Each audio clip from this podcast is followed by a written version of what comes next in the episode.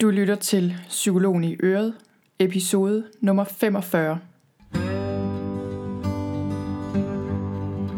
Velkommen til Psykologen i Øret. Jeg er psykologen Birgitte Sølstein, og Øret det er dit. I denne her podcast vil jeg egentlig bare gerne inspirere dig til et liv med mindre stress og mere af alt det gode.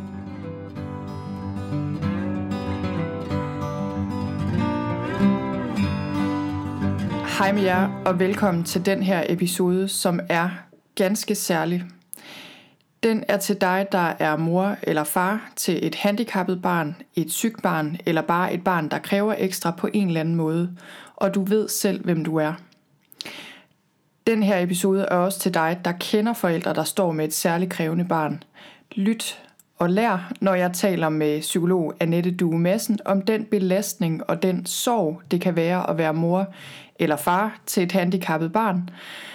Annette og jeg taler en del om handicap og sygdom, men den her samtale er relevant for rigtig mange derude, der føler sig alene og føler, at det er svært at være mor eller far. Jeg har overvejet at lave en episode om det her emne, om det her med at være mor til et handicappet barn, et sygt barn, et særligt krævende barn. Det har jeg overvejet i lang tid, fordi det er en form for belastning, som er meget overset. Når man har et barn, der er noget med på en eller anden måde, så er det bare krævende. Det er krævende følelsesmæssigt, fordi det rammer os lige i hjertet. Det kan være meget krævende praktisk, det belaster parforholdet, det kan belaste økonomien, det kan have en betydning for arbejdslivet. Det er bare en af de ting, der virkelig kan bringe os i knæ. Det har jeg selv været, og det har Annette også været, altså i knæ. Annette Duemassen, hun har sammen med sin mand, psykiater Jørgen Duemassen, stiftet Center for Familieudvikling i København i 2004. Center for Familieudvikling er en non-profit organisation, som arbejder for trivsel i par og familier. Annette hun er også medlem af Børnerådet. Hun er forfatter til en række bøger, og siden 1999 har hun sammen med Jørgen besvaret en brevkasse i Kristelig Dagblad.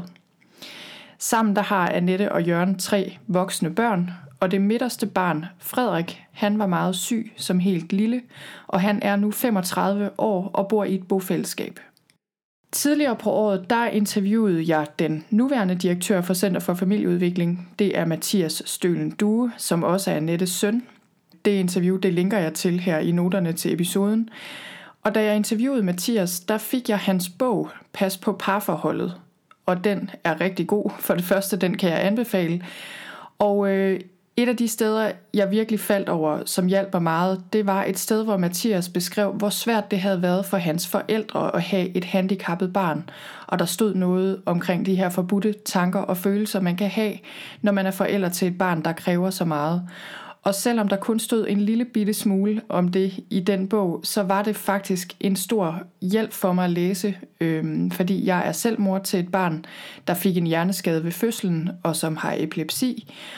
Og det har på alle måder været en meget stor og svær opgave, og, øh, og noget, der virkelig fik mig i knæ på stort set alle områder, vil jeg sige, i mit liv i en periode. Før jeg fik min søn, og han var mit første barn, der synes jeg, jeg havde fået nogenlunde fod på mit liv. Og efter jeg fik ham, så var det bare som om min verden væltede stille og roligt, og jeg følte mig pludselig helt alene. Og det tog mig nogle år at se, hvor påvirket jeg egentlig var af det her, hvor meget det krævede, hvor svært det var for mig og for min mand. Og øh, efter nogle år med en del indlæggelser og konstant frygt for epileptiske anfald og alt det, det krævede rent følelsesmæssigt, der bukkede mit nervesystem simpelthen under, og jeg blev sygemeldt med stress og angst i en ret lang periode. Især den her ensomhedsfølelse som mor, den er der garanteret mange, der kan genkende til derude, hvis du også sidder og har et barn, der ikke ligner de fleste andre børn. Og jeg tror, i mit tilfælde, i vores tilfælde, der kan det være, at vi har undervurderet den her belastning, fordi det fysiske handicap, det er ikke noget, man kan se på mit barn længere, ikke så tydeligt i hvert fald. Så for mit vedkommende og for vores vedkommende har det været sådan, at vi ikke rigtig følte, at vi hørte til nogen steder. Vi har ikke været medlem indtil for ret nylig øh, af nogen forening, eller ligesom haft et netværk, eller kendt andre forældre, vi kunne spejle os i. Jeg vil sige, tværtimod har vi rigtig ofte fået kommentarer, der gik mere i retning af, at vi nok bare bekymrede os for meget, eller at vi skulle opdrage ham bedre, eller et eller andet i den stil. Og øh, jeg har også tit fortalt mig selv, at jeg ligesom bare burde tage mig sammen og være taknemmelig, og det er jeg også meget endda. Da min søn blev født, var han meget syg, og det var et mareridt, og vi var på forskellige hospitaler og blev flyttet og blev flyttet igen, og til sidst fik vi ham heldigvis med hjem, men med beskeden om, at man ikke vidste, om han nogensinde kunne komme til at kravle eller gå, eller hvad han i øvrigt ville kunne komme til. Og øh, vi gik til genoptræning med ham fra han var lille bitte, og i dag er vi så heldige, at han ikke har noget særligt synligt fysisk handicap. Til gengæld har han fået andre men, altså de her kognitive men, som fylder ret meget. Selvfølgelig er jeg rigtig taknemmelig for, at han kan så meget, som han kan, men det ændrer bare ikke ved, at jeg har følt mig alene. Vi har følt os meget alene med det her, og det har kostet rigtig mange kræfter. Heldigvis føler jeg, at jeg er ved at finde mig selv igen på rigtig mange planer, og jeg føler, at vi som familie er ved at finde os selv på en rigtig god måde, og det er jeg meget, meget taknemmelig for. Og jeg ville sådan ønske, at jeg kunne gå tilbage i tiden og sige til mig selv, da min søn var yngre, øh, og da vi stod midt i alt det her kaos, at jeg kunne sige til mig selv, det skal nok gå, du er ikke alene, det bliver godt, få noget hjælp, lad være med at stille alle de her umulige krav til dig selv. Og der er helt klart ting, jeg ville ønske, at jeg selv havde gjort anderledes. Jeg ville ønske, at jeg havde sparet mig selv mere. Øh, og jeg ville ønske, at jeg havde opsøgt hjælp noget før. Og formålet med episoden i dag, det er lige netop at give dig derude, der står lige midt i alt det her, og give dig noget håb, og give dig noget opmundring, og give dig noget opmærksomhed på, at du skal passe på dig selv og række ud efter hjælp. Men frem for alt, at du ikke er alene. Så lad os hoppe over til samtalen. Velkommen til min podcast, tak. Annette. Tak. Og tak fordi jeg måtte komme på besøg her i din stue. Øhm, og jeg fandt jo ud af, da vi aftalte det her, at vi faktisk bor lige om hjørnet fra hinanden. Det er lidt hyggeligt. det var rigtig hyggeligt, og jeg tænkte faktisk også, det var lidt paradoxalt, fordi vi skal snakke om et emne i dag, der handler om det her med, øh, når børn kan være kilde til stress, og hvordan det her er et handicappet barn. Og det er faktisk mm. et emne, jeg har følt mig ekstremt alene med, i mm. hvert fald de første mange år af min søns liv. Mm. Og så tænkte jeg bare, hvor er det paradoxalt, altså, at der bor en anden psykolog, en kvinde, yeah. lige om hjørnet. I baghaven. Øh, som, yeah. altså, øh, som kender til det her, mm. og sådan er det jo nok tit i virkeligheden. Mm. Ikke? Vi føler mm. os enormt alene, og det yeah. er vi i virkeligheden ikke. Inden vi går i gang, så øh, med at tale om sådan din historie og dine egne erfaringer som mor, så bliver jeg lidt nysgerrig på lige at høre øh, om dit arbejdsliv mm. som psykolog lige mm. nu. Altså, hvad laver du lige nu? Jamen, øh, for 15 år siden, så øh, var jeg initiativtager til at starte noget, der hedder Center for Familieudvikling, som er en non-profit organisation. Jeg havde haft praksis i mange år som psykolog og undervist også på jordmorskolen i psykologi og holdt foredrag. Jeg synes ofte, jeg mødte par øh, meget sent i deres mm. proces. Og mm. ofte havde de ligesom såret hinanden så længe, så vejen tilbage var så lang. Ja. Så jeg havde så lyst til at lave noget, der var forebyggende. Altså at man kunne lære noget om god kommunikation i parforholdet. Det mm. at på en måde øh, styrke sin relation, men man stadigvæk kunne lide hinanden. Og så jeg... Øh, og så var jeg blevet bekendt med et internationalt par kursus, som var pædagog, som bygger på forskning, men som er lavet meget, meget folkeligt, som hedder PREP. Ja. Og så tænkte jeg, det har jeg så lyst til at få til Danmark. Så jeg startede det for 15 år siden, og nu er vi 25 ansat på det mm. center. Og vi laver kurser for par, der er skilt, så de kan få hjælp til bedre kommunikation omkring børnene. Vi holder grupper for skilsmissebørn. Vi holder noget, der hedder Parcheck, som vi har udviklet med Aarhus Universitet, som faktisk øh, viser sig rent forskningsmæssigt har evidens, mm. at det hjælper faktisk at, at gå til et tjek og se, hvordan står det til i vores forhold. Ofte bliver folk overrasket over, hvad det er, den anden synes er problemet i relationen. Ja tænk, at vi kan gå så tæt sammen, uden at egentlig vide, hvad der bekymrer den anden mest. Ja. Og det er noget andet end det, der bekymrer mig mest. Og det er en kæmpe øjenåbner for folk at kunne mm. snakke om det samme, så det giver rigtig god mening at arbejde med sin parrelation. Ja. For det er jo vigtigt for os alle. Ja. Så det er egentlig underligt, at vi ikke passer mere på det. Vi går ja. til tandlægetjek ja. og bilen på tjek og, ja. og alt det ja. der. Men når det gælder parforhold, så går det ofte sin skæve gang, og hvis vi har uhensigtsmæssige samværsmønstre, så fortsætter det bare, ja. uden at vi ligesom lader os korrigere, kan man ja. sige. Så for to år siden, der havde jeg så været med til at bygge op og bygge op og været direktør. Og tænkte, at nu var jeg blevet øh, farmor, og nu er jeg også blevet mormor, så jeg tænkte, nej, jeg skal ikke sidde med budget og administration til langt ud på aftenerne, og jeg havde kastet mit liv ind på det her. Så jeg valgte simpelthen selv at sige, at jeg havde lyst til at, at have en lidt, lidt mindre stressende hverdag igen. Ja. Så vi havde det, børnene var mindre.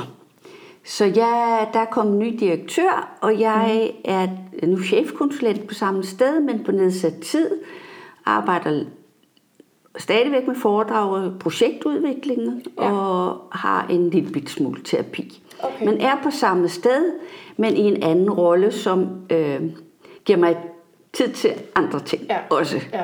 Så det er min aktuelle situation. Og så er det det, at min mand og jeg, vi hver uge i Christi Dagblad og har en brevkasse, som vi faktisk har haft i 18 år. Mm.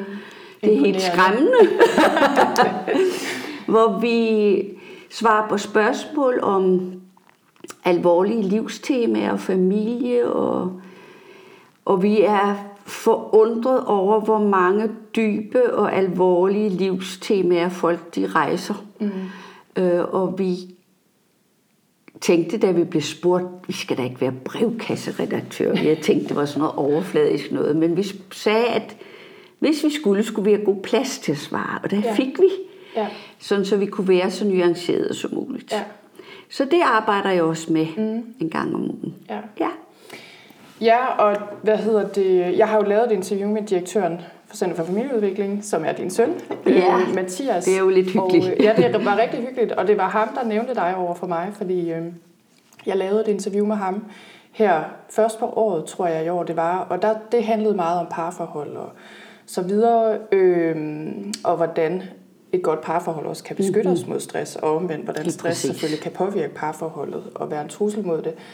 Og i den forbindelse, der snakkede jeg lidt med ham også om det her med min historie, og, og det her med, når man får et barn, der kræver noget mm. særligt. Og så sagde han, så skal du have fat i min mor, fordi mm. det ved hun noget om. Yeah. Fordi jeg har en handicappet bror, og så videre. Yeah. Så der, øh, det skrev jeg mig lige bag øret, og øh, så var jeg jo rigtig glad for, at du havde mod på det, og tid til det. Så øh, hvis vi skal tage hul på det, øh, jeg kunne rigtig godt tænke mig at høre lidt om din egen historie. Altså, ja. du er jo psykolog, men også mor til tre ja. børn, og øh, du har et handicappet barn. Og den her samtale, tænker jeg, kommer til at handle rigtig meget om det. Øh, det her med, når det er hårdt, belastende, svært stressende mm-hmm. at have et barn. Øh, og de udfordringer, men måske også de muligheder, der ligger i det. Mm-hmm. Så jeg kunne egentlig rigtig godt tænke mig bare at høre om, hvordan det var for ja. dig at blive mor til et handicappet barn. Det var helt forfærdeligt, mm. kan jeg sige lige ud. Var det, undskyld, nu afbryder jeg dig ja. allerede, var det dit første barn? Nej, Frederik er vores nummer to. Okay. Så vi havde et, en rask dreng øh, på tre år, og Frederik, som er nummer to, blev født fin og øh, ja, og vi anede ingen uråd, og vi havde to dejlige drenge. Mm i knapt et år, og så begyndte bekymringen at snige sig ind på os, mm. fordi vi syntes, vores barn nummer to var meget langsommere og en helt... Men mange af vores læge, psykolog, pædagogvenner sagde, at børn er jo så forskellige, mm. og den ene var lys, og den anden mørk, og vi tænkte ja. ligesom, hmm. Men vi kunne mærke, at Frederik, det gik langsommere, men vi tænkte, er det hørelse, er det noget helt mm. syvende, og at du kender det der, bekymringen kommer langsomt, og man aner ikke, hvad det handler ja. om. Men da Frederik var godt et år, øh, får han en infektion, og i forbindelse med det øh, og feber og sådan, så pludselig en dag, så, så taber han hovedet flere gange på en dag, og det viser sig, at det er epileptisk anfald. Mm. Og vi ryger jo selvfølgelig ind på hospitalet med det samme, og det viser sig, at Frederik egentlig har det, der hedder statusanfald inde i sig selv. Mm. Altså han har langt flere epileptiske anfald, end vi kan se. Ja. Og det kan jo have været rigtig meget årsagen til, at han slet ikke har været nær så aktiv og været så ja. kvik, fordi han har simpelthen været belastet af alle de epileptiske anfald. Ja. Og så bliver der jo analyseret i de kurver, der bliver taget hjernemæssigt, og det viser sig, at, at det er en meget, meget, meget sjælden øh, øh, sygdom og billede, som typisk øh, også handler om, at den, der har det, også er hjerneskadet. Ja. Så vi kastes jo på meget, meget, meget få dage ud i et kaos. Mm hvor vi kun lever fra anfald til anfald, og når vi skal i byen og handle ind, kommer vi hjem og siger, hvor mange anfald har mm. der været. Jeg bliver nødt til at sygemelde mig ind og ud af hospitaler. Mm. Alvorlige prøver, alvorlige resultater. Og jeg kan huske, der var en læge, der ringede på vores ældste søns fødselsdag og sagde, at ikke en ser herrens ud. Og jeg, nej, hvor har jeg lært meget om, hvad man som professionel skal sige ja. og ikke sige. For ja. nej, hvor man bliver jo så hudløs. Ja. Altså man, man ser på lægens øjne, man hører på, ja. på lyden, man hører på... Man vejer hvert ord. Hvert et ord, man suger ja. det til sig, og det, det skulle sundhedsvæsen virkelig vide, ja. hvor meget man suger til sig. Ja. Og her starter simpelthen en rejse med Frederik, som nu, her, nu er Frederik 35 år, mm. og han... Øh, det viste sig jo, at han er stærkt udviklingshemmet. Ja. Han har ikke sprog, han kan synge rent, han går og har en fin krop og er en smuk mand, men har et udviklingstrin på mindre end halvandet mm. år. Øh, er ikke renlig, øh, skal hjælpe til de mest basale ting. Så Frederik er virkelig alvorligt ramt. Ja. Og er enormt hjælptrængende. Ja. Og øh, det, ja, øh, han har også autistisk træk. Ja. Øh, og nogle gange kan han rigtig godt lide, at der sker ting og sager, han ikke lige vidste, hvad var. Andre gange går det helt i koks, mm. fordi han slet ikke ved, hvad der skal foregå. Ja. Og en af de helt svære ting er jo, at man ikke har sproget. Ja. Altså, jeg, jeg har en man laver leve med mange ting, men jeg har sådan åh, en indre trang til at lære ham bedre at kende. Ja. Altså den ja. er selvfølgelig mere udtalt nogle gange end andre, men jeg givet jeg kunne lære ham ja. at kende. Ja. Givet jeg kunne høre, hvad der gør ondt på ham, hvad han, hvad han tænker om livet, ja. hvad han tænker om os andre, gør vi tingene rigtigt. Og det har fået ikke svar. Altså det dybt, dybt provokerende at være sammen med ja. et menneske, der ikke har sprog. Ja, især som mor, ikke? Altså, fordi jeg tænker, som mor, der vil man jo gerne drage omsorg for ja. sine børn bedst muligt. Og, man, og jo bedre man kan kommunikere, jo mere føler man jo, at man forstår dem og kan gøre det, der skal Ja, altså, det er jo det, der giver en ja. pejlemærker, når jeg kan mærke bare, at vi snakker ja. om det, at det er jo ikke sådan, at jeg går og græder over Frederik hver dag, for jeg har ja. jo levet i den her verden i mange, mange år. Men når vi snakker om netop det at lære at kende, kan jeg mærke ja. klumpen i halsen. Ja. Ja. Fordi øh, det er så eksistentielt. Ja. Og jeg tænker, det er jo også den måde, nu sidder vi to og snakker sammen, det er jo den måde, vi tolker liv ja. på. Ja, den måde, man sådan når hinanden, tænker jeg. Der er jo mange måder at kommunikere på, der ikke er sproglige, men som mennesker er det jo også. Ganske enkelt. Sproget er ja. så vigtigt for ja. at blive, blive forstået og forstå. Ja. Så det har været et meget, meget, meget stort savn ja. at ikke lære ham at kende. Og jeg har tænkt, hvis jeg...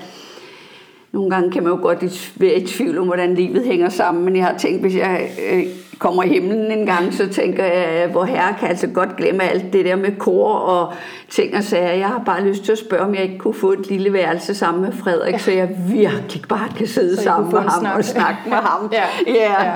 Så det er sådan fremtidslængsel. Ja. ja, jeg tror, øh, altså som sagt, nu er jeg også mor selv mor til et barn, han har cerebral parese, han har også epilepsi. Ja. Øh, og der er også ting, vil jeg sige med ham, du ved, det er jo ikke fordi, jeg er jo kommet så langt, at jeg accepterer det, og også meget bedre kan leve med det, så Lige det ikke driver mig til vanvid hver eneste dag, og jeg Ja. er ulykkelig over det hele tiden. Men derfor er der jo stadig ting, jeg godt kunne ønske mig. Altså for Ja. det første ikke var sket, og selvfølgelig også altså de der ønsker, man bare har i sit Ja, hjerte. og de ligger for sit dybt barn. begravet og dem i en. tænker jeg jo ikke forsvinder, og det skal de nok heller ikke. Nej. Øhm, må jeg spørge dig lige i forhold til det her, inden vi sådan går lidt videre i historien, for at høre, hvordan det, hvordan det har været lige præcis på den her epilepsi, bare fordi det også er noget, jeg selv har oplevet. Mm. Øhm, og jeg ved nu, det vidste jeg ikke før, da jeg, da jeg selv sådan stod meget i det, øh, da han var mindre. Men jeg ved, at der, er- at der er rigtig mange mødre til, øh, eller fædre sikkert også til børn med epilepsi, der selv udvikler stress og angst. Altså simpelthen fordi det er så belastende og rædselsfuldt og skræmmende, mm. altså selve det her med at have et barn med epileptiske anfald. Hvordan reagerede du selv på det her, da han var lille? Hvordan var det? Jeg spørger bare, fordi jeg selv, Ja. det har simpelthen været noget, der har trigget altså mit nervesystem helt vildt meget over tid. Det der med hele tiden at skulle håndtere de der anfald og være så bange for, at de kom, og når de Ja. så kom, var det rædselsfuldt, Ja. og indlæggelser og status og alt det der. Og ingen af os Øh. ved, hvornår de kommer. Så man Nej. er jo lidt i alarmberedskab. Det er det. Og kroppen, øh, ja, kroppen øh, mærker jo på det. Og jeg, jeg tænker, at det er jo, som jeg nævnte før, så, så, så, så man lever nærmest fra anfald til anfald, og man, øh, og man bliver, det, det er jo så, altså det, man bliver smager på magtesløshed, når man mm. ser på det. Man kan Ja. ikke tage det væk. Nej. Og man kan ikke hjælpe sit barn igennem de anfald, og man ved for øvrigt heller ikke, hvor meget de lider, mens de har mm. de der anfald. Men de er jo bare dybt provokerende at se på. Ja. Og som mor er man jo, og som forældre er man jo tunet ind på, at man gerne vil tage smerte væk. Ja. Altså så bare ens almindelige barn har forkølelse eller ondt i et eller andet, så puster man, og så siger man, åh lad os se Ja. ja. på det, og prøve at drikke det her. Eller, altså man, man er jo virkelig gearet på at, at, at lindre. Ja.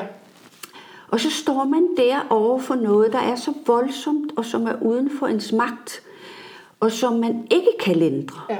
Men man på en måde magtesløs må stå og se på, Ja. overgår ens barn. Ja. Og det gør bare mega ondt. ja. Det er svært. Det er bare så svært, og jeg tænker, man kan næsten ikke skille ad, hvad er min egen smerte, Ja. og hvad er min smerte over, at mit barn lider. Altså Ja. øh, barnets smerte, fordi den, det flyder ud i et. Ja. Og så det, at man tænker, jamen hvis det så bare var overstået med de her tre anfald i dag, men det kan komme i morgen tidlig, ja. det kan komme i morgen middag, det kan komme i morgen aften. Og midt hen over aftensmadsbordet med ens raske børn, og man, altså det, det sætter alt på stands Ja. og, og præger en dybt. Ja. Og Frederik, det var meget, meget, meget svært at få reguleret Frederiks anfald, så vi prøvede jo meget medicin, mm. og det lykkedes bare ikke. Og så startede vi på noget, der hedder ketogen diæt, hvor mm. man skifter, hvor man skifter sukkerstof skifter om til, til fedtstofskifte, Ja. og det hjalp.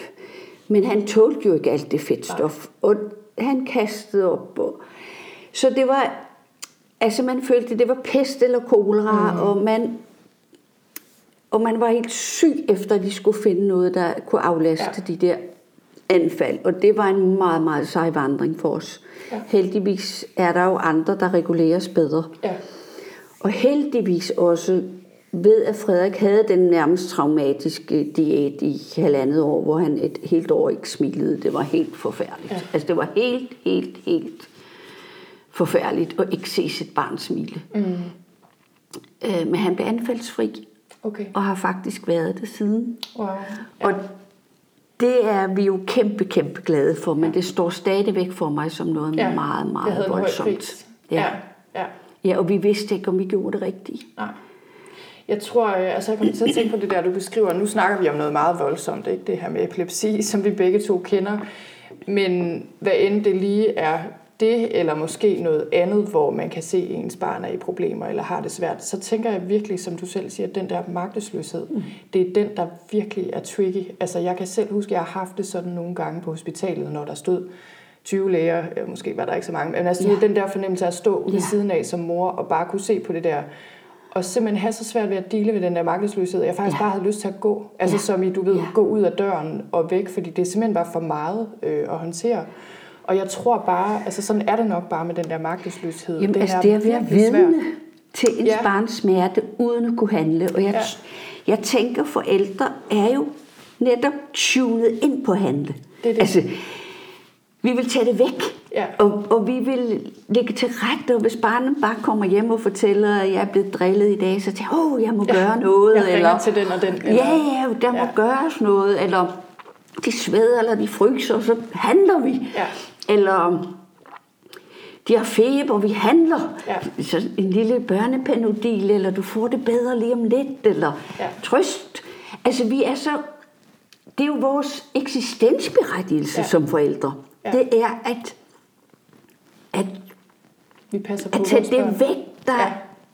der de sten, der er på vejen, og jeg, jeg kan sige, det stopper jo ikke. Nu er jeg voksne børn, og man har jo stadigvæk lyst til at tage stenene væk på vejen. Ja. Ja. Og nogle gange tænker jeg... Jeg har håbet, det stoppede lidt. Når... det kan jeg godt sige, at det gør det ikke. Nej. Selvfølgelig er der mange ting, de klarer. Men hvis der virkelig er ting, de synes, der er svære, så træder den der mekanisme ja. i kraft at man har så lyst til at gøre noget, der, der får det til at gå væk, eller som, ja, så man kan finde ja. en god vej. Jeg tror, det ligger dybt i vores ja, det også, det hjerte. Ja. Øh, og, det, og det er på en måde meningen med, at vi er forældre. Ja. Det er ligesom at skulle tilrettelægge en god vej for det, vi har sat i verden. Ja. Ja. Og når du nævner der, hvor du står med lægerne, nej, altså netop der, hvor jeg har været indlagt, jeg har været indlagt mange, mange gange med Frederik. Det at stå og se alle de der professionelle rundt om sengen, og, og jeg har stået sådan lidt, lidt i yderkredsen, for jeg kunne jo egentlig ikke komme med de store medicinske nej. råd. Æh, jamen det har været næsten surrealistisk, ja. fordi jeg, jeg er observatør til en min egen smerte, og jeg er observatør til mit eget barns smerte. Ja. Jeg tror, jeg tror, vi skal lede længe efter noget, der gør mere ondt. Ja, det tror jeg også. Det, det tror jeg simpelthen, ja. vi skal. Altså, jeg tror, øh, altså det er noget af det, jeg har lært efterhånden, fordi det har faktisk taget mig, det lyder måske mærkeligt, når man i dag, når, man, når jeg snakker om noget, det vi har været igennem, det har faktisk taget mig en del år overhovedet at kunne se, hvor belastende det egentlig har været, og i en hel del år øh, synes jeg bare, at jeg skulle arbejde fuld tid og gøre alt det, man nu gør. Altså jeg kunne ligesom ikke rigtig helt se, hvad det egentlig krævede det her. Nej. Øh, altså jeg har prøvet at være indlagt i flere dage uden at sove, så bare møde på arbejde mandag morgen som psykolog, ikke? og synes, at jeg bare skulle det hele. Ikke? Det var altså, sådan det en krav. Ja, det jo... Og det er selvfølgelig også det, der resulterede i, at mit nervesystem på et eller andet sted, ja. altså på et eller andet tidspunkt, sagde stop. Ja, og jeg tror bare, altså igen, nu snakker vi om noget, der, der er meget voldsomt selvfølgelig, mm. men jeg tror egentlig, hvad end det er, at man er vidne til, at ens barn har det svært i skolen, bliver mobbet, mm. har ADHD, altså der er et eller andet, mm. nogle særlige mm. udfordringer, man ikke kan helt sætte fingeren på. Altså netop som du siger, man vil jo bare gerne hjælpe sine ja. børn, og det der, der kan være rigtig svært, det er det der med ikke at, ikke at kunne hjælpe dem, og ligesom bare skulle være vidne til det. Og må jeg spørge, altså nu, i din historie ved jeg jo, at det er sådan, at på et tidspunkt flyttede din søn hjemmefra, ja. eller hvad skal man sige, kom på institution. Så hvordan var historien med det? Fordi du siger selv, at du var sygemeldt, da han var lille, eller du ved, hvordan påvirkede det dit eget arbejdsliv, og hvordan, hvordan udviklede det sig?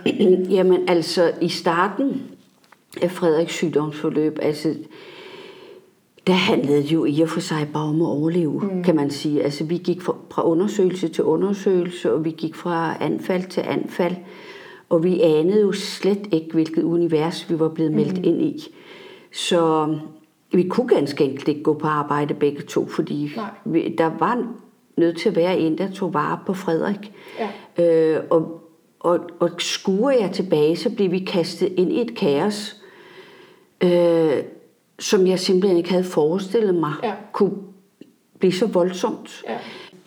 Vi stod faktisk også, det var helt surrealistisk. Vi havde sagt, da det virkelig for alvor gik op for os, at Frederik øh, havde så alvorlig en sygdom. Øh, vi havde sagt, vores lejlighed op, vi havde sagt vores stilling op, vi havde sagt, mm. min mand havde sagt ja til en stilling i Norge.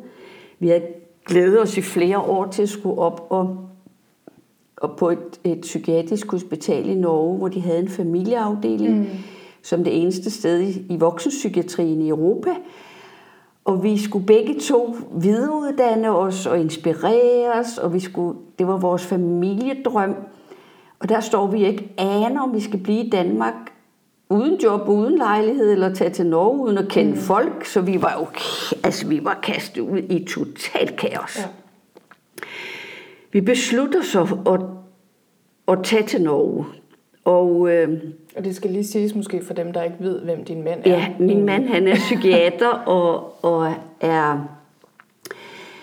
Ja, og vi har begge to, altså jeg er interesseret, jeg er psykolog og arbejder meget med familietematik, og min mand arbejder rigtig meget i, på depressionsområdet. Ja. Og vi synes, Norge havde, var bare forgangsmænd med både familiebehandling, har været langt forud, og er det stadigvæk. Og en langt anderledes tænkning i forhold til depression. Ja. Så vi havde, åh, vi havde set frem til at få næring, og det skulle være rigtig dejligt, og så blev det jo vores hårdeste år. Ja. Heldigvis havnede vi et sted, hvor folk var enormt forstående. Og, okay. Men der var det jo helt naturligt, at det var mig, der gik hjem hos mm. Frederik. Mm. Og det underlige er jo, at altså også når vi snakker om vores indbyrdes relation, ja i parforholdet. Altså, jeg ville være hjemme hos Frederik. Mm. Jeg kunne ikke bære, hvis jeg ikke skulle. Og samtidig synes jeg jo, det var hårdt. Ja. Altså, jeg skuede lige ind i mørket hver dag. Ja. Et lille... det også sådan, at du ligesom, du ved, din mand fik lov til at passe sit arbejde ja, og, og lave alt det der, og, der Og når jeg tænker bagud, så tænker jeg ligesom, jeg, jeg kunne være nærmest vred, når han kom hjem fra arbejde, bare fordi han havde fået lov til at være væk ja. fra smerten. Ja. Og samtidig ville jeg være ja. der. Ja. Så det var jo helt urimeligt. Men jeg var jo på en måde... Jeg tror, når han kom hjem, så var jeg så fyldt ja. af at være sammen med noget, der var så svært. Øh, og jeg tænkte, han har jo holdt frikvarter. Ja. Øh, og, og når jeg skuer tilbage, tænker jeg, hold da op, hvor han har brugt mange kræfter på at sidde og snakke med deprimerede mennesker fra mm. morgen til eftermiddag. Mm. Samtidig med, at han havde sin lille bit søn i baghovedet. Han har jo også haft smerte. Ja. Og så bagefter skulle hjem til mig. Som var bred. Som var bred og træt og kastede ja. min, min sorg over på ham, når han kom hjem. Fordi jeg følte, at han havde haft fri. Hvilket ja. han jo ikke havde. Han var jo garanteret møghamrende træt, når han kom ind ad døren. Så det var jo, det var jo nogle år i totalt underskudsposition. Mm. Altså, og den drejebog, man går ind i, har man overhovedet ikke haft mulighed for at træne i. Ja. Altså, jeg tænker, mange, mange ting havde jeg jo gjort anderledes i dag, hvis jeg vidste, hvad det gik ud på. Ja. Men når man får et handicappet barn, lille eller meget, så kastes man ind i noget, de aller, aller fleste jo ikke har prøvet ja. forhånd. Ja. Og det vil sige, at man bare skal starte forfra. Og, ja. og der griber man jo til det, man har lært. Og, og man griber til det, man i øjeblikket kan finde ud af. Ja. Ja, problemet er måske også, altså det tænker jeg også, når jeg ser tilbage på vores egen historie, fordi det tog mig også, altså det er kun meget for nyligt, vi er begyndt at trække på netværk og prøve at finde folk, der har lignende øh, problemer, og det, det kan undre mig nu, ikke? Men jeg tænker bare, at problemet er også, at når man er i sådan en situation, hvor man faktisk er forældre, der har så meget behov for hjælp, så er man også altså et, tit et sted, hvor det kan være meget svært at finde den, fordi for eksempel en almindelig mødergruppe, eller hvad ved jeg, de der almindelige tilbud, altså øh, for, det, for det meste har folk slet ikke nogen fornemmelse af, Nej. hvad det egentlig er, man står i. Og det gør næsten mere ondt. End... Og det gør, det gør det bare værre, ikke? fordi oh, ja. man måske bliver misforstået eller faret bordet. Jeg kan huske, der var en sundhedsplejerske, der sagde til mig, et eller andet med, jamen nu skal du nok også lige til at lære at opdrage din søn lidt bedre. Ikke? Nej, altså velvidende, han havde en hjerneskade. Og man det var, glemmer det aldrig. Og man tænker bare, altså det var så min, min datters sundhedsplejerske, så han var allerede 3-4 år der. Ja. Ikke? Og jeg, jeg, nej, jeg har, kan tydeligvis huske det stadig ikke, fordi jeg bare på en eller anden måde tog det til mig og tænkte, når ja, det må jeg jo nok også hellere. Og samtidig så tænker jeg jo bare, altså det er jo vanvittigt. Ja. Men øh, at jeg gjorde det, frem for at tænke, Nå, men, måske er det ikke min skyld, måske er det bare fordi, der er ting, han er svært ved. Ikke? Men, og der må man virkelig, virkelig tænke barmhjertigt i forhold til sig selv og sinds parforhold og tænke, Altså man var kastet ud i et kaos, og man gjorde bare det, man spontant tænkte, man måtte gøre for at overleve. Ja. Ja. Og jeg kan også huske på det der hospitalsområde, vi kom op på, der, det var dengang, der sådan var lægeboliger og, og alt det der, og vi boede rigtig, rigtig mange unge familier i det der område rundt omkring hospitalet, nærmest ude i en skov. Det var et enormt hyggeligt miljø. Mm. Og enormt søde mennesker, men jeg kunne mærke, når de andre møder, der gik hjemme på barsel eller et eller andet, de inviterede til at komme sammen, så var jeg altid ambivalent, fordi jeg vil da gerne være normal mor, og jeg vil gerne være social, og jeg vil gerne være sammen med andre, men det gjorde altid ondt at komme med lille søde, søde Frederik. Ja. Og altid blive konfronteret med, hvor bagud han ja. var. Øh, og selv børnefødselsdag på området, hvor vi også blev integreret meget hurtigt med at blive inviteret og alt muligt, det gjorde bare så ondt at skulle ja. til fødselsdag hos nogen, der havde samme alder som Frederik. Ja. Fordi jeg kunne bare se, altså der blev det på en måde tydeligt, ja. hvor, hvor anderledes Frederik var. Ja.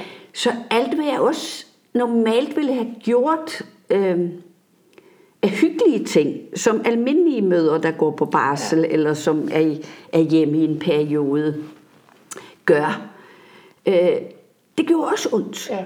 Så, så så på en eller anden måde, alt hvad rørt ved gjorde ondt. Altså, ja, jamen det, ja, det kan jeg virkelig genkende. Altså, jeg kan ja. også huske, at der har været ting, ja, lige præcis det der med også til forældremøder i børnehaver. Ja, ja. Det, hele det hele kunne være svært. Ikke? Ja. Øh, og samtidig så, fordi min søn har et handicap, man ikke lige umiddelbart kan se på ydersiden, næsten i hvert fald, øh, så har det også hele tiden været sådan en mærkelig gråzone, hvor jeg har tænkt, er det bare mig? Altså, yeah, er det bare yeah. os, der er noget i vejen med? Er det bare mig? Hvorfor er jeg? Altså, du ved, det, det tænker jeg kan være udfordringen med at have et barn, der måske på overfladen ligner et almindeligt barn. Min søn går også indtil videre i en almindelig skole, og det har været sådan den der mærkelige gråzone, hvor jeg har tænkt, der er bare et eller andet, der er helt forkert her. Og det har også ligesom været den der meget langsomme proces. Selvom vi faktisk har sort på hvidt, at han har en ret opfattet hjerneskade, så har det bare stadig været...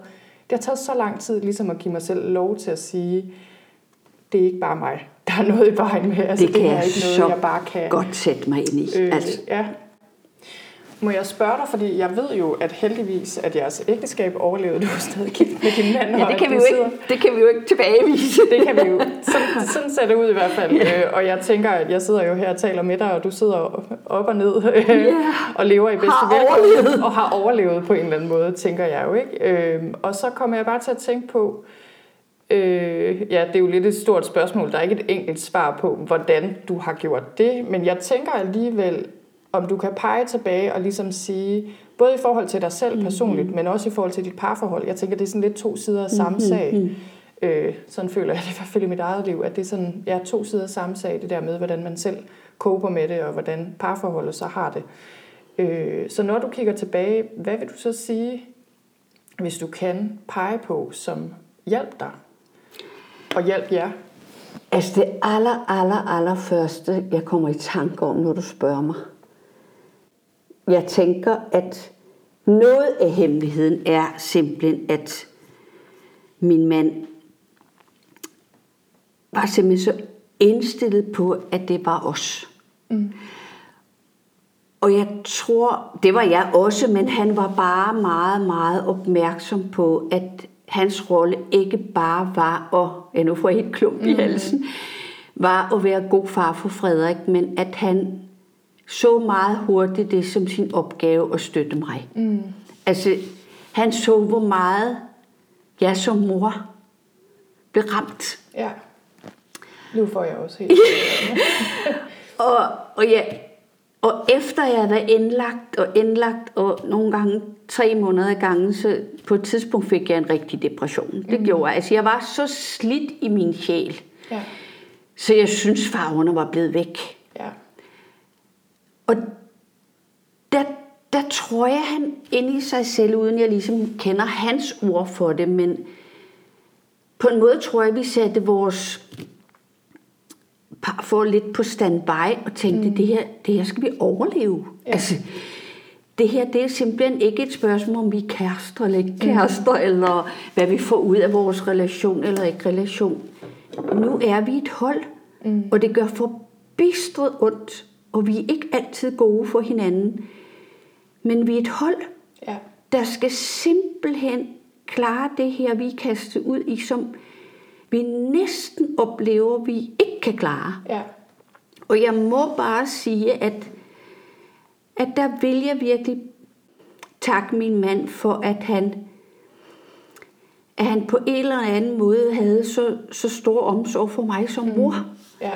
Øh, og det er jo ikke, fordi han ikke selv led. Mm. Jeg tror, mødre og fædre har det forskelligt. Jeg tror mm. også, kvinder indbyrdes er forskellige, og mænd er forskellige. Ja. Men jeg, blev, jeg har altid, altid haft lyst til at kæmpe for børn. Mm. Altså helt siden jeg, og det hænger sikkert sammen med min, min egen livsfortælling, og jeg kan huske, at jeg allerede sandkassen sad og tænkte, at når jeg bliver stor, vil jeg kæmpe for børn. Mm. Jeg havde oplevet nogle ting i min egen opvækst, som jeg, hvor jeg tænkte, at jeg vil holde med børn. Ja. Og jeg, så bliver jeg lærer, og så bliver jeg psykolog med familiespeciale, jeg sidder i børneråd. Altså Mm. det, hele mit liv har ligesom, jeg vil kæmpe for børn.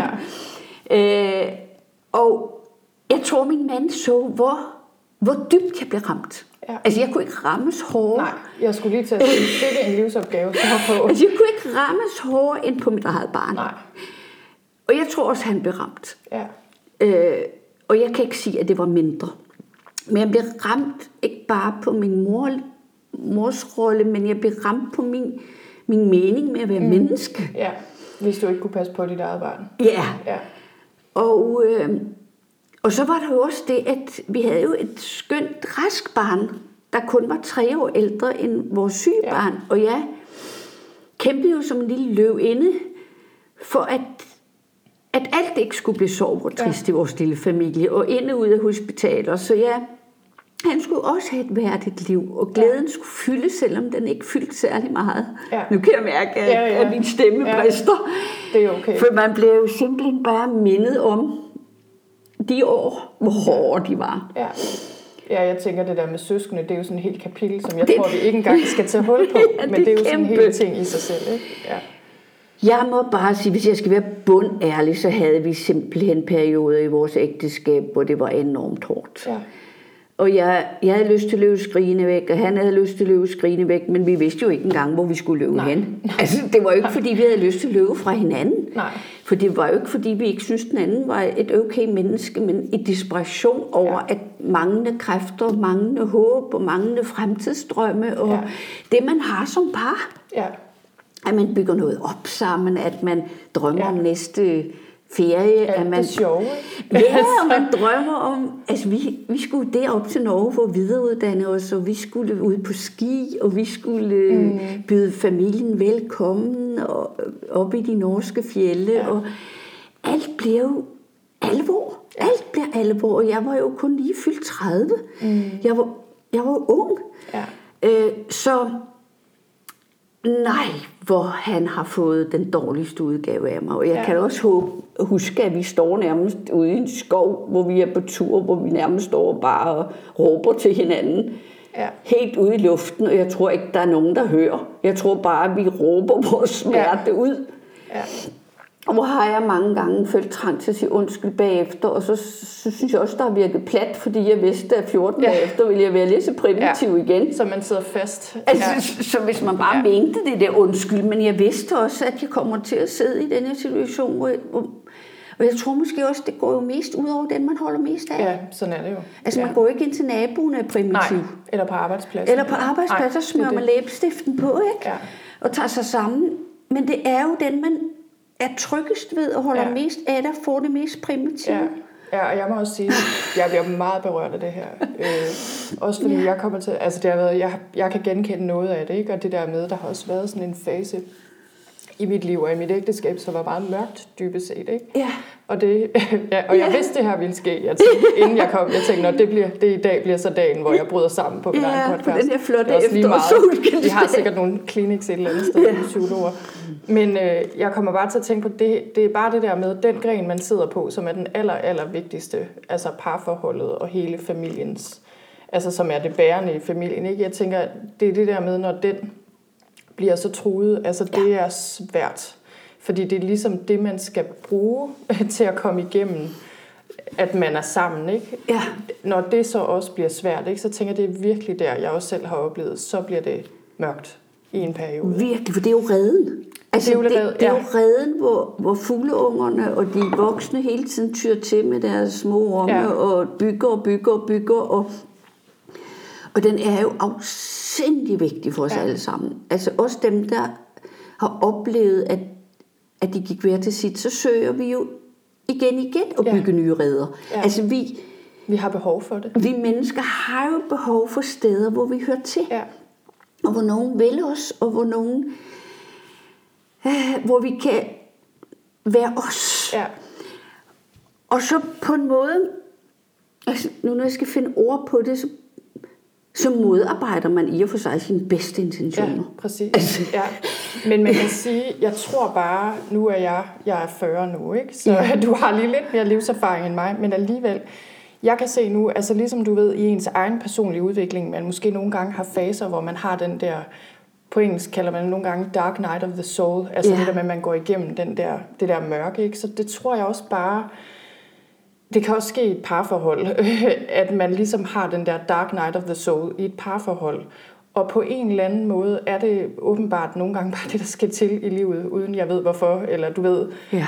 sådan er det åbenbart bare. Øhm, og jeg ved jo, at I kom igennem det, og jeg tænker bare, kan du ligesom pege på, kan du se, når du kigger tilbage nu, hvornår kom du så igennem, ikke at man bare kommer igennem, og så er alt fryd og gammel, men du ved, er der alligevel et tidspunkt, mm. hvor du kan se, der begyndte det at vende. Altså der, der holdt det her mørke, der Ja. begyndte det ligesom at lysne. Der skete der noget andet. Altså, jeg tror, at i de første ofte år, er der så meget kaos, fordi man ganske enkelt er usikker på, hvad det hele går ud på. Altså, diagnosen er usikker, symptomerne er usikre, hvordan man skal agere er usikkert, man har fået en ny rolle, man er blevet mere tung. Altså, alt er under forandring, kan man sige. Ja. Så man er jo, man, man, man kravler rundt i togen, kan man sige. Så jeg tænker, i takt med, at der er mere system på, hvad diagnosen går ud på, måske har- man fået noget aflastning, måske er der lidt mere sådan både medicinske, pædagogiske begreber, der er sat på. Ja. Altså, at tingene på en måde, der sker en systematisering i kaos, Ja. tror jeg hjælper. ja, man finder sine ben igen, måske. Altså, ja, altså, der, Ja. der, der er noget, der er op og noget, der er ned. Hvor man i de første lange, lange, lange tider ikke aner, hvor man er havnet. ja. Øh, så tror jeg, øh, det at Frederiks epileptiske anfald også fik, fik, fik has på det. Mm. Jeg tænker jo mange gange, at også sidenhen, når Frederik har haft dårlige perioder, jamen så har jeg også haft det dårligere. Ja. Og når Frederik har bedre perioder, så har jeg det også Ja. bedre. Så i takt med, at vi fik has på det, hjalp også. Mm. ja. At vi ikke havde den der totale stressfaktor dagligt ind Ja. over os. Og at man rent medicinsk fik nogle veje. Og så var det... Altså, og det, det er jo slet ikke noget, man har gjort sig fortjent til eller noget, men efter flere år, hvor vi egentlig havde, jeg fatter ikke, vi ture, men vi ønskede os umanerligt meget et barn mere. Mm. Øhm, og det kom bare ikke, og jeg tænker, igen styrer man godt nok ikke alt her i livet. Men øh, da Frederik var seks år, øh, blev jeg gravid. Og det, at vi fik den der lille søster der, jeg tror ligesom, hun kastede enormt meget lys ind i vores Ja. familie. ja. Øh, der havde været så meget arbejde, og der havde været så meget sorg. Så det, at der skete noget så radikalt, ja. og jeg og graviditeten, det var, jeg var meget, meget refleksiv og meget mm. alvorstung, for pludselig var jeg jo blevet mindet om, at ingenting er en selvfølge ja. i det her liv. Det er ikke, ja. Altså, når folk Ja. ja. begyndte at tale om mere, så ønsker vi os to børn, og en dreng og en pige og sådan noget, så tænkte jeg ligesom, hvordan kan de finde på at sige sådan noget? Ja, altså, hvad med bare at ønske sig et rask barn? bare med ønsket restbarn, Ja. ja. et under. Og, Ja. jeg, og, jeg, og ingenting er selvfølgeligt. Og, og jeg var jo hundrede for, at altså det var jo et eksperiment at Ja. ture at få et barn mere. Ja. Men Det, hun jeg var- vil sige, det er en af de primære årsager til, at jeg også har sagt simpelthen, det tør. Jeg tør simpelthen ikke at gamble. Nu har vi Nej. to børn, ikke? Ja, Og nu har vi så du forstår det. Det er altså, fuldstændig. Jeg tænker, det tør jeg simpelthen ikke. Nej, tænker, hvis det samme præcis. skete igen. Altså, at det ville være, altså tænk, hvis man kunne bebrejde sig selv, at man det. havde tur Ja. ja. indladet sig på det. lige præcis. Ja. Men vi får det her raske, dejlige lille væsen. Og jeg kan bare mærke, at der kom, der kom noget sy- solstrejf ind i mit liv Mm. igen, som ikke havde været der i årevis faktisk. Ja. Selvfølgelig var det ikke sådan, at jeg ikke aldrig havde været glad i de år. Ja. Og jeg kunne stadigvæk glæde mig over, at tulipanerne kom op af jorden, selvom der var perioder, jeg ikke engang kunne se mm. dem. ja. Men det var en meget, meget, meget stor begivenhed for os, at der var noget liv, mm. at der var noget nyt, Ja. der spirede. Og så tror jeg jo også, altså så fik vi kæmpet os til et pædagogisk tilbud til Frederik, så han ikke var hjemme Mm. hele tiden, og, og han havde været i noget, det var lidt ude på landet der i Norge, men vi fik faktisk arbejdet for, at der blev lavet en lille specialbørnehave. Mm. Og når vi sad på kommunekontoret udenfor, så sagde vi nogle gange til hinanden, hold fast, hvor skal man være stærk for at være svag. Ja. Men altså. Fordi vi kæmpede jo selv for, at det skulle etableres, fordi det ikke var der. Ja. Og til gengæld blev det et rigtig fint lille tilbud med fem børn mm. og nogle skønne pædagoger, der, der var så søde med ham. Men det havde kostet mange kræfter Ja. at kæmpe. Ja. Og sidenhen, også når vi har kæmpet for special øh, badebukser og sådan Ja. noget, så, så har vi kigget på hinanden. Altså alt det her, Ja. ja. som kun er udenoms, det skal andre forældre ikke. Nej. Jamen, det er absurd. Jeg tror, vi kan lave en hel serie af episoder, hvor vi snakker om ting, man skal dele med, Altså- og hvor svært det er at dele med. Det Så system, noget ja. er det jo, er jo ikke bare sorg og smerte, det er også fysisk belastende. Ja, det er det. Man er ganske enkelt på overarbejde. Ja. Altså selv med den ansøgning om de badebukser, til sidst efter at have skrevet par, øh, øh, ansøgning nummer øh, syv med paragraf dit og dat og dyt, så sagde vi, vi kiggede på hinanden, nu har vi da indtjent de badebukser for længst, fordi vi har da brugt alt for mange timer til at søge om de der skide badebukser. Ikke? Altså, jeg tror, forældre, der kun har raske børn, de vil ikke drømme om, hvor Nej. mange sideting der er. Nej. Specialtandlæge, kommunen, Ja. Møder, Møder, tests, forældremøder. indlæggelser. Jeg skal betro dig en ting. Jeg er virkelig fuldvoksen, og er også bedstemor nu. Og jeg går stadigvæk til forældremøder. Og ved du hvad med Frederik? Og ved du hvad jeg jeg gør det, fordi pædagogen er helt fantastisk, men tro mig, om jeg havde lyst til at slippe Ja. ja. for at gå til Ja, forældremøder. det kan jeg godt forstå. Ja. Jeg magter det næsten Ja. ikke. Og Jamen, jeg ja, ja. ved, Jamen, jeg kan at jeg skal gå til forældremøde, indtil jeg dør. Ja, ja, og det er jo lidt det, og jeg tænker, det er lige præcis det øh, med, at når man har et handicappet barn, eller et barn, der kræver så meget, jeg ved ikke, hvor mange forældre, du ved, jeg lægger mærke til at høre, at, "Nej, men, altså, de bliver jo større. Vent bare til han bliver 18. Og hver gang jeg hører det, nu, ja. min søn er på ingen måde lige så handicappet som din, Nej, nej. men på andre måder måske alligevel, fordi man forventer meget af ham, ikke? Øh, Og der han er flyttet alle de der sig selv. ting ind alligevel. Og du ved, når jeg, når jeg hører det, så tænker jeg altid, sådan er det for de fleste, ikke? men hvis man har et barn for eksempel med epilepsi, for jeg kender også forældre til børn med epilepsi, ja. Som er voksne, vil man jo blive ved med at have den der bekymring, og måske altid skulle have telefonen på sig, og måske Helt skal de bo i nærheden, fordi hvis nu... hvis man skal ud og hvis der nu rejse, er eller ja, du åh, ved, og jeg tænker bare, det er ikke altid sådan. Nogle gange kan det nemlig godt være den der, jamen til den dag, jeg stiller træskoene, har jeg det her ansvar og den her bekymring. Og selve udsigten til det, det jeg tænker jeg, det er virkelig, det er en stor ting at skulle dele med som menneske på en eller anden måde. Ikke? Det er en livslang opgave. Ja. Og jeg kommer sådan til at tænke på det der med kommunen. Jeg får lige lyst til at sige, da min søn var lille, der var vi til et par møder på kommunen, og jeg kan godt sige dig, det var simpelthen så ydmygende på en eller anden måde, øh, følte jeg, øh, og det er der sikkert mange, der har det sådan, og jeg blev simpelthen så rasende, at jeg gik derfra øh, og tænkte, ved du hvad, vi klarer os selv. Jeg gider ja. ikke engang at dele Okay. med det her. Jeg gider simpelthen ikke at spille min tid og min gode energi på det. Og det har vi så gjort, øh, hvilket jeg kan se nu, det er også sådan en, dobbelt ting, fordi jeg kan se, hvor meget det har kostet os. Ja. Altså rent Ja. økonomisk. Ja. Og jamen, på alle mulige måder. Jo, vi man skal tjene der- ekstra penge, når man magter mindst. Ja, og du ved, og jeg tænker så på den måde, det er også svært som forældre, ikke? Fordi på den ene side har man bare lyst til at sige sådan, ikke? Jeg passer, vi klarer den selv. Og det vil man jo Øh, og det allerhelst. vil man allerhelst, men det kan man bare ikke Nej. altid. Øh, og det har vi heller ikke kunnet. Og du ved, der tænker jeg også bare, at man sådan er lidt fanget øh, på den måde. Ikke? Og ligesom du også siger det der med, at du stadig er sådan afhængig af, at andre mennesker skal passe dit barn. Altså det der med at lukke andre mennesker ind i livet ja. på den måde, at de skal have indblik i alt muligt, og man skal søge om ting og forsvare sig. Og, altså det er bare anstrengende.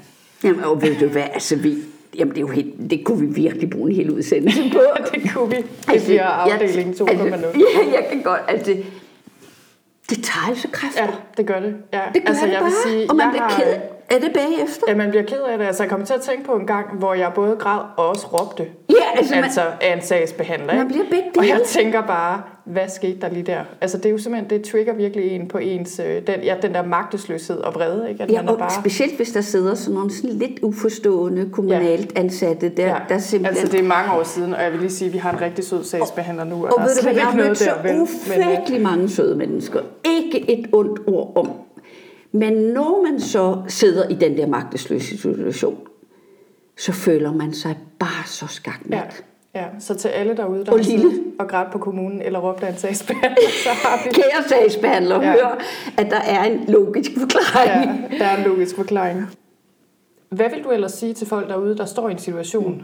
som den her, mm. altså med et handicappet barn, eller med et eller andet andet, der bare kræver så meget, og måske i virkeligheden er det sted, du selv beskriver, du har været, og hvor jeg også har været, mm. hvor alt bare er mørkt. Altså, mm.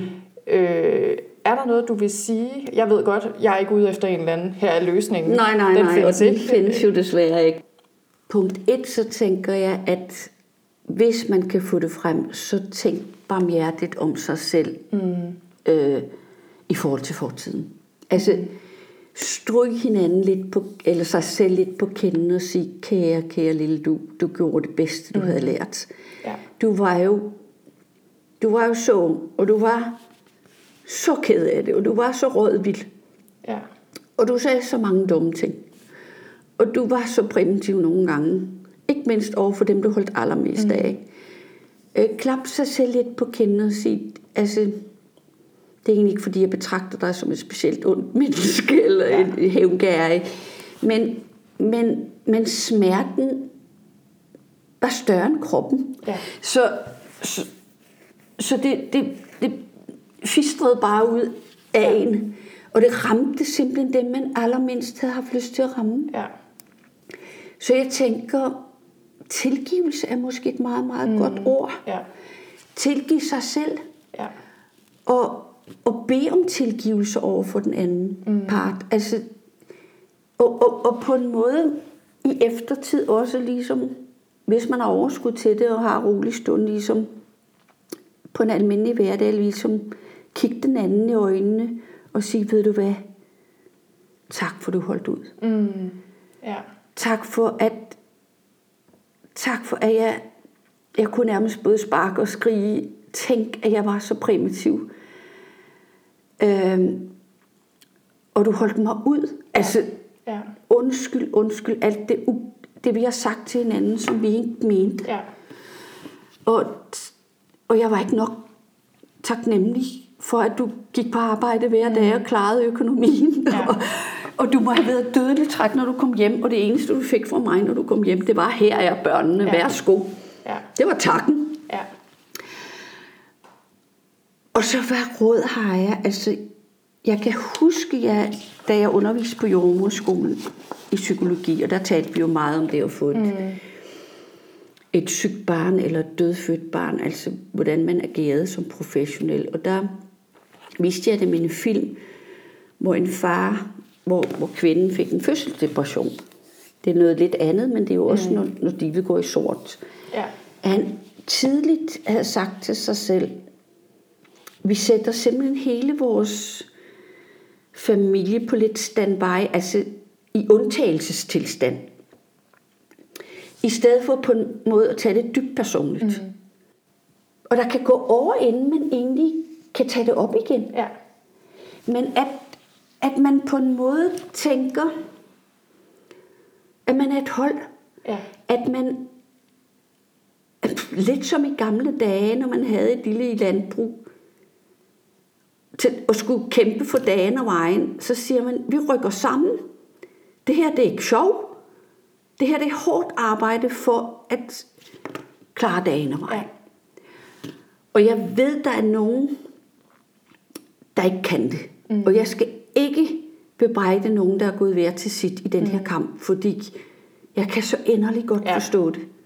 Jeg, Men- tror, jeg, jeg har også tit tænkt, at det må kræve et usædvan, altså det må kræve en usædvan, et usædvanligt stærkt udgangspunkt i virkeligheden. Ja, så, så jeg, tænker, at, det. jeg Ja. tænker jo, man, det er også noget, at man har haft så meget kærlighed til hinanden, så man gerne Ja. ville blive hos hinanden. Ja. Eller at man ikke har såret hinanden så meget, så det var uoprækkeligt. Ja. Eller at man har haft en vilje, der sagde, det os. Ja, Og jeg tænker, det er jo ikke bare ren fortjeneste, det er også dem, der kan komme ind under kategorien noget. Ja, altså, altså det er en gave til Ja. en. Og den har min mand og jeg, hvad skal man sige, fået. Og Ja. det er ikke fordi vores liv har været lyserødt og en dans på roser, og vores, specielt vores ældste søn kan jo huske episoder fra dengang han var lille, mm. hvor vi, der er ting, jeg skammer mig over, han skulle overvære, og der er Ja. ting, han aldrig skulle have hørt, og men, men jeg er da dybt, dybt, dybt taknemmelig for, at vi, at vi er sammen. Ja. Fordi vi... For, for der er noget meget, meget stort nu over at have haft historien sammen. ja, ja, At, at kunne mødes til forældremøde sammen, eller tage til julefesten, og forleden dag var vi hen og se Frederiks nye boliger, fordi de er ved at bygge helt nyt, og vi skal ikke forklare hinanden helt, en hel masse, for vi, vi har været sammen mm. på rejsen. ja, Og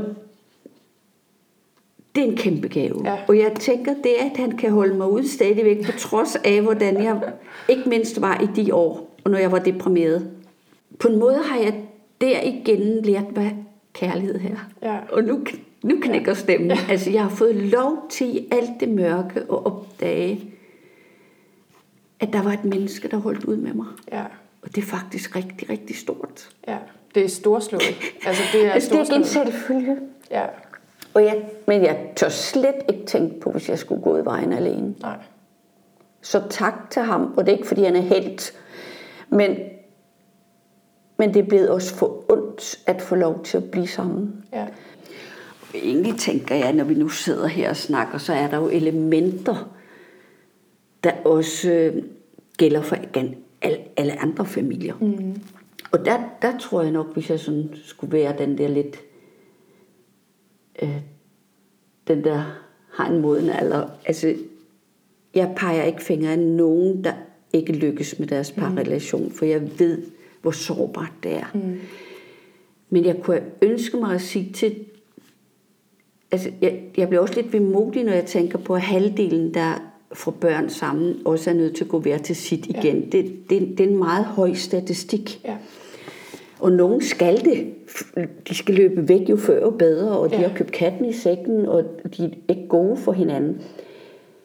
Men, men hvor nogen, hvor jeg tænker, også når man får børn, i det hele taget, hvilket er jo måske bygge hus samtidig, mm-hmm. og det er jo en stressfaktor. ja, Hvis man der indimellem kunne sådan sætte sig lidt på standby og sige, ja, vi er ikke kærester, vi er ikke... øh, Det, det er hårdt arbejde. Altså, og der er vi i vores kultur måske ikke så klædt på til det som mange andre kulturer, mm. hvor det virkelig er hårdt arbejde for at få til dag, Ja. ja. Diana vejen. ja. Der er vi jo, der forventer vi mange følelser af Ja. hinanden. Et godt sexliv. Ja, og det skal være meningsfyldt, Ja. ja. vi skal føle kærlighed. Og Ja. jeg tænker, glem det. Altså, øh, men, men hvis man bare har lidt godhed for hinanden, så, så hold ud. Ja, Fordi der er noget i den anden ende, der giver bonus, når man har stridt sammen og Ja. kæmpet sammen. ja, Og så kan kærlighed og forelskelse og følelser opstå i momenter ja, hen ad livsvejen og taknemmelighed og et dybt kendskab. Og jeg synes, nogle af de elementer er så dyrebare. Mm. Øhm, ja, der kommer en dybde. Altså, det er jo Ja. det, som også er svært at få, måske, uden nedturene øh, eller alt det svære. Ja, og vi kan glæde os over de gode ting, der trods alt sker for Frederik mm. og sammen. Og vi kan have børnebørn sammen. Altså, ja. Så, og det er ikke fordi, man skal ærge sig, hvis det ikke er lykkedes en, for livet kan godt blive godt på mange, mange, mm. mange måder. Men jeg tænker, vi har meget store krav til følelser i vores mm. romantiske kultur. Og ja. der tror jeg, vi en gang imellem skulle være mere nøgterne. Ja. Og sige, venner, de næste år handler om at klemme ballerne sammen. Ja. Den anden er ikke ond, jeg er ikke ond, men vi er nogle gange helt ja. urimelige. Og måske skal vi bare prøve at holde en nogenlunde civil tone, hvis vi overhovedet kan, og så ja. bare ja. se på det igen. For det her, det, det kræver enormt meget, men, men der kan komme nye livskapitler. Ja. Så, så hvis jeg skal give et råd, så vil jeg ikke sige, hold ud til alle. For nogen skal ikke være sammen. Nej. Men jeg vil måske sige til nogen, når livet ikke er sjovt, så prøv alligevel at få det gode blik på den anden. Mm. Øh, for der er mange, der har en god vilje inde i bag, men som enten ikke har sproget for det, eller som er anderledes end mm. dig selv. Men, men ved nærmere kendskab, når, når der er lidt mindre storm på havet, kan blive godt igen. Ja. Øh, jeg, min mand har ofte brugt det der udtryk, at når man ikke er i krise, og livet kører nogenlunde, så flyder man jo på en flod, hvor vandet bare fører en mm. med sig. Men når der er lavvande, så ligger blikdåserne og skærer stenene på bunden af elven. Og, altså alt det skrammel. Ja. Og det er jo det, man oplever, enten når man får et handicappet barn, eller i perioder, hvor man er presset på kræfter og tid og børn. Og, mm. Altså, så skærer man sig på alt det der, og der er et oprydningsarbejde, men der kan komme højvand igen. Ja. ja. Øhm, og på en måde er der noget smukt. Jeg skal overhovedet ikke sige noget for herligende om smerten. Skal jeg overhovedet sige noget, så er der noget smukt i at have været på den ekstremt krævende og alvorlige rejse sammen. Mm. Altså det her med, og jeg er fuldstændig enig, men får heller aldrig mig til at sige, at det her var en gave, at det her skete i vores liv. Altså det, Smerte det er, er ikke gave. Det er ikke Nej. en gave, men der ligger nogle muligheder i det, når det nu alligevel er sådan, øh, og nogle gaver i det, når det nu alligevel er sådan. Ja. Og, øh, og det der med at holde ud og være barmhjertig og vente på, at det bliver højvand igen, fordi mm. det gør det altså. Mm. Før eller siden, sådan er livet åbenbart bare, at der mm. er lavvand, og så er der højvand. Og så måske også nogle gange give slip på at være den perfekte mor. Ja. Det har jeg skulle bruge over på. Jeg har tilladt mig selv at drosle lidt ned på de indre krav, og det tror jeg har været alt afgørende for mig. Ja. Og nogle gange opgive håbet om at være den perfekte mor og få det bedre. Altså nogle gange har jeg tænkt, at håbet frem for alt, men nogle gange er det også en lettelse at opgive håbet. Ja. Så jeg har givet også opgive håbet med, at Frederik får et perfekt liv. Det har mine raske børn heller ikke. Nej. Men et godt nok liv. Ja. Og vores syge børn kan ikke bruge vores bekymring til noget. Nej. Kun hvis den føres ud i praksis til ja. et eller andet konstruktivt. Ja, og vi kan heller ikke selv bruge den til noget. Nej, og den tager. Mm. Så held og lykke til alle, der sidder i den her situation. Jeg har virkelig stort, stort hjerte for de forældre, for jeg tror på en måde, man kun ved, hvad det virkelig handler om, hvis man har ja, været der. det tror jeg også. tak fordi du ville være med. Velbekomme. Tak for, at jeg måtte. Og det var alt for nu. Som du nok kunne høre, så er det her noget, der berører både Annette og mig dybt, selvfølgelig. Og det er en rigtig god ting at blive rørt efter jeg havde den her samtale med Annette, der har jeg tænkt en del over det her, altså over den her enorme sorg, der kan være forbundet med at have et handicappet barn eller et sygt barn. Og min erfaring er blevet, at den sorg er rigtig vigtig at mærke. I en del år tror jeg simpelthen, jeg havde svært ved at forstå den og forholde mig til den.